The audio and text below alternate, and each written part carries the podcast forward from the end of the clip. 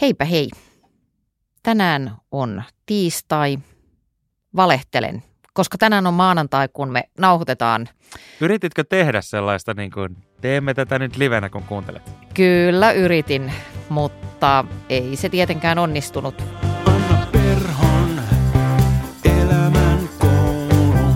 Tää on Perhon elämän koulu. Tää se on, tää se on, yeah. Anna Perhon elämän koulu. Mä yritin tuoda vähän semmoista virkistystä tähän maanantain hieman apeaan tai jotenkin semmoiseen vähän väsähtäneeseen tunnelmaan jo tähän aikaan iltapäivästä. Mä en ole nähnyt auringonvaloa sitten ehkä perjantai-aamupäivän, koska silloin olin vielä Ruotsissa, mun ihannemaassa. Jaa. Mä lähenkin tästä. Ruotsi on sun ihannemaa. Ruotsi on mun ihannemaa. Me oltiin siellä semmoisella pienellä retkellä tutustumassa arvaa kenen valitsemaan matkailukohteeseen. Eli siellä oli semmoinen vanha talo, Kappas. jota on remontoitu ihanasti ja siitä oli tehty sisustusmyymälä ja kukkakauppa ja ravintola ja bed and breakfast ja ties mitä. Ja ennen kaikkea siellä oli myöskin sellainen aivan mieletön joulukoriste pop-up store. Hyvä, etten saanut kutsua. Joo, näkisittepä hänen ilmeensä, semmoiset näytönsäästäjät niin kuin räpsähti päälle, että mitä tämä on. Mutta mä pystyin myöskin huijaamaan sinne äh, puolisoni ja veljeni ja hänen kumppaninsa ja sitten nämä miehet huvittelivat siellä sillä tavalla, että kun me ajettiin esimerkiksi Buurossin ja Göteborgin keskustassa, niin he availivat ikkunoita liikennevaloissa ja huutelivat sinne, että Ville Peltonen, nittifem. Hei, olisin sittenkin halunnut kutsua. niin mä arvasin. Hyvä, mites sun viikonloppu? Oikein hyvin, koska nyt on maanantai, niin hieman väsyttää, koska viikonloppuna juhlitaan, se on merkattu kalenteriin ja juhlin jälleen. Niin, se on sun, Mutta näin myös ystäviä ja voitin äh, serkkujeni kesken sekä heidän miespuolisten puolisojensa välillä mittelemämme Trivial Pursuit-ottelun. Ymmärtääkseni kaikki muut olivat jonkun tason maistereita, minä en. Minä kävelin mestarina ulos kapakasta. oi oi, oliko pitkä peli? Kyllä siinä hetki meni. Me sillä lailla huijattiin, että me otettiin sillä lailla, että aina kun sai oikein, niin sai sen mylpyrän, koska muuten me olisi tosiaan siellä hilpeässä hauessa istuttu koko Me, viikonloppu.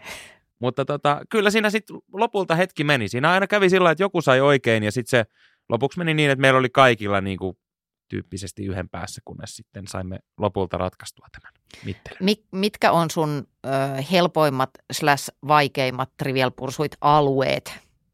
No omani sekä myöskin tämän meidän empiirisen tutkimuksemme mukaan, niin kirjallisuus tuppas ole aika haastava kaikille, mutta viihde ja urheilu, niin sieltä, sieltä löytyy. Mulla on just toisin päin. Eli urheilu on mulle perinteisesti ollut vaikea ja kirjallisuudessa olen aina loistanut. Mulle Mutta tulee, ne kirjallisuuskysymykset ei ollut mitään semmoisia, vaan ne oli jotain, mikä kirjailijan esikoisrunoalbumi 1600-luvulta kantoi nimeä X. Niin, minä olisin tiennyt. Se oli Sillä- Elon Muskin Niin siellä ei ollut mitään järkeä niissä kirjallisuuskysymyksissä. Ne oli aivan jotain. Ja sitten se oli semmoinen kysymyksen johdattelu just, että vuonna 1683 julkaistiin esikoisnovelli Z. Mikä oli kirjailijan 17 kirja? Ja Joo. sillä lailla, joo, miten tämä nyt liittyy mihinkään? Okei, okei. Mutta voitin silti, joten mä tiesin silti parhaiten nämä Mm. kirjallisuuskysymykset. Se on tärkeää.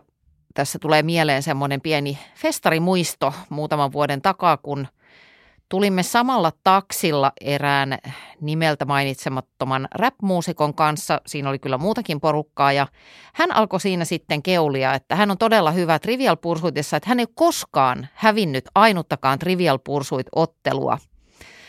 Ja siinä mielentilassa otin sen jotenkin haasteena ja aloin väittää, menisin sanoa kirkkain silmin, mutta ehkä silmä ei ollut enää ihan kirkas, niin mä olin sillä että en mäkään.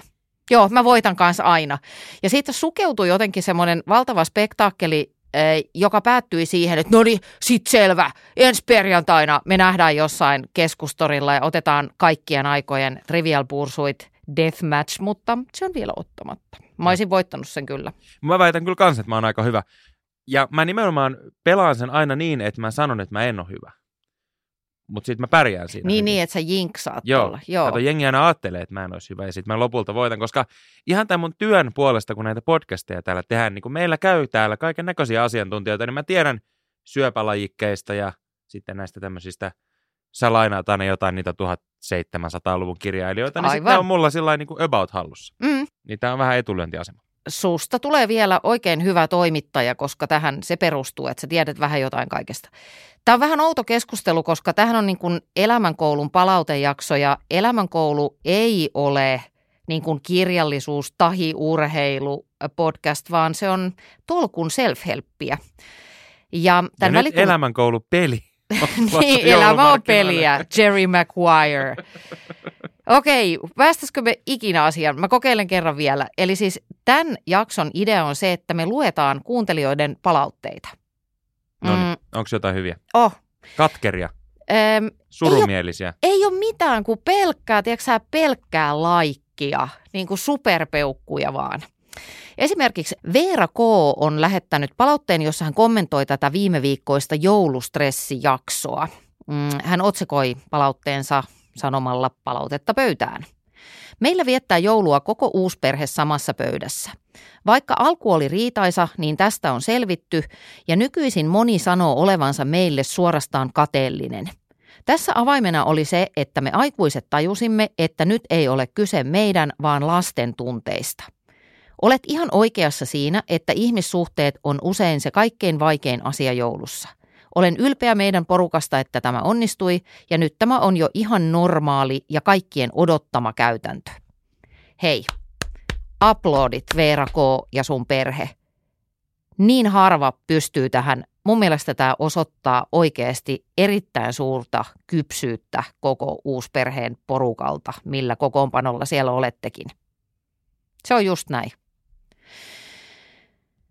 Että siis aikuisten tulisi siirtää nämä omat riidat ja katkeruudet sivuun ja pystyä niin kuin olemaan nyt muutama tunti siellä joulupöydässä ilman, että täytyy kuristaa ketään ja vitsi, mä oikeasti ihailen tämmöistä touhua.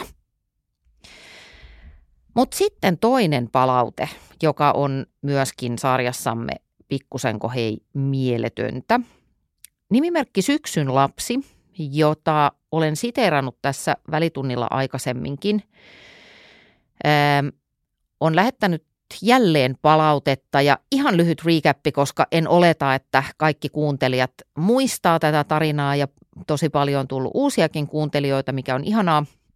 Syksyn lapsi äh, kirjoitti aikanaan siitä, että äh, oli elämä parisuhteessa muuttunut vähän ahtaaksi ja sitten hän oli kuunnellut elämänkoulua, laittoi palautteen, mä vastasin siihen lyhyesti ja sitten tapahtui niin, että, tai no niin, nyt mä voin lukea tämän. Öm, Pro-graduni on ollut työn alla 2020 alkuvuodesta saakka ja sen loppuun saattaminen on tuntunut aika ajoin mahdottomalta saavutukselta ja suurelta osin kaiken kattavana ahdistuksena. Kuitenkin samaan aikaan, kun sain elämänkoululta voimaa parisuhteesta lähtemiseen, sain voimaa ja uskoa saada gradu valmiiksi. Sitä mukaan kun voimavaroja palautui, kohdistin ne graduun. Ja, ää, ja eilen hain valmistumista ekonomiksi. Muutenkin elämä tuntuu nykyään paljon valoisammalta ja kevyemmältä, siis jälleen kiitos. Pääsyy tähän viestiin, ihan niin kuin tässä ei olisi ollut jo tarpeeksi kamaa, niin pääsyy tähän viestiin on kuitenkin se, että halusin mainita, että kiitin sinua erikseen gradun alkulehtien omistuskirjoituksessa. Joten siksi halusin myös antaa mahdollisuuden lukea sen. Ja sitten täällä on linkit ja muut. Mutta tota, what can I say? Tämä on elämänkoulun paras joululahja. Onko elämänkoulu nyt siis tieteellinen julkaisu myös, koska se on tuolla tuommoisena, niin kuin, ei nyt ehkä lähteenä, mutta tavallaan niin kuin inspiraation, motivaation lähteenä. Elämänkoulu on nimenomaan tieteellinen viitekehys tästä lähtien kaikelle eh, ekonomistien valmistumiselle. Mutta hei, syksyn lapsi, tämä lämmittää, tämä sulattaa mun sydämen. Kiitän tästä ja sitten samaan aikaan muistutan, että se tyyppi, joka on tehnyt ton kaiken duunin, olet kuitenkin sinä. Muille kuuntelijoille tiedoksi, varsinkin jos kuuntelet tätä ensimmäistä kertaa, niin elämänkoulu on vaarallinen ohjelma, koska se voi muuttaa sun elämän. Hei, mulla on yksi hot topic, kun sä mainitsit ton joulujutun. Joo. Tämä, on tämmöinen self-help podcast, niin mä ajattelin nyt self-helppinä tässä helpata itseäni, mikä ei sinänsä kyllä auta mua yhtään, kun mä en ole tämmöisessä tilanteessa, mutta kuuntelin omaa lempiohjelmani Armchair Expertia, jossa oli Eeva Longoria vieraana ja he puhuivat siitä, että onko lapsille joulupukista valehtelu ok? Mitä sä oot Hmm. tästä mieltä? Ö, mun mielestä on. Musta se on ihan ok, koska lapsuuteen mun mielestä saa kuulua fantasia. Plus, että se on erinomainen väline vanhemmille uhkailla lapsia. Et ihan vaan si- sillä Niin. verukkeella, että on joku, millä saa aisoihin, että tontut Niin. katselee ja pukki tulee. Mä Must- hyväksyn tämän. Joo, musta se on ihan hyvä. Enkä mä, mä en ole kauhean montaa storia kuullut, jossa se olisi aiheuttanut jonkun valtavan epäluottamuksen kuilun niin kuin lapsen ja vanhemman välille. Mm. Mulla aikanaan joulupukki uskominen kaatui siihen, kun sillä oli skeittikengät yhtenä vuotena jalassa. Mä en jotenkin uskonut, että hän on niin nuorekas kuitenkaan, vaikka ihan vetreä olikin kaveri. Äijällä vänssit joulupukki. Ei kun ne oli oikein Ei. sellaiset kunnon sämpylät. Okei, okay. En muista minkä merkkiset, mä olin joku kuusi, mutta kuitenkin. all right. Eli joulupukki on hyvä juttu. Se on hyvä juttu. Ja hänen uskokaamme. Hei, sitten vielä ihan muutama sana tämän viikon varsinaisesta jaksosta. Tässä jaksossa mä haastattelen mun hyvää työystävää Kiiaa. Kiia on mun assari ja auttaa ihan kaikessa mun elämässä. Ja Kiia on aina silloin tällöin väläytellyt sellaista puolta elämästään, että hän on sinkku ja hän on niin kuin vähän ujuttanut mulle sellaista aihetta, että voitaisiko tästä sinkkuudesta puhua elämänkoulussa ja nyt myönnyin.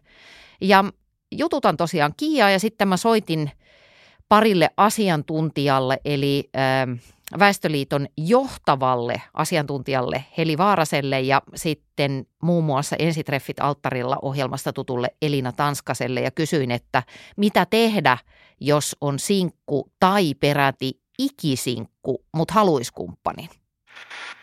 Mä en hyväksy äh, laiskuutta äh, tällaisissa asioissa, vaan, vaan se, se eetos, mikä mulla on, että täytyy olla proaktiivinen. Ja mä tässä noudatan vaan Aristoteleen oppeja, että ihmisen velvollisuus on etsiä onnea. Yritin soittaa, että hei, että meillähän oli ihan kivaa pari kuukautta, että sä vaan niin katosit, niin ei hän vastannut mulle. Paitsi sitten tekstiviestillä, että, että hän ei nyt tiedä ihan mitä hän haluaa, että hän ehkä vaan haluaa leijailla tässä elämässä.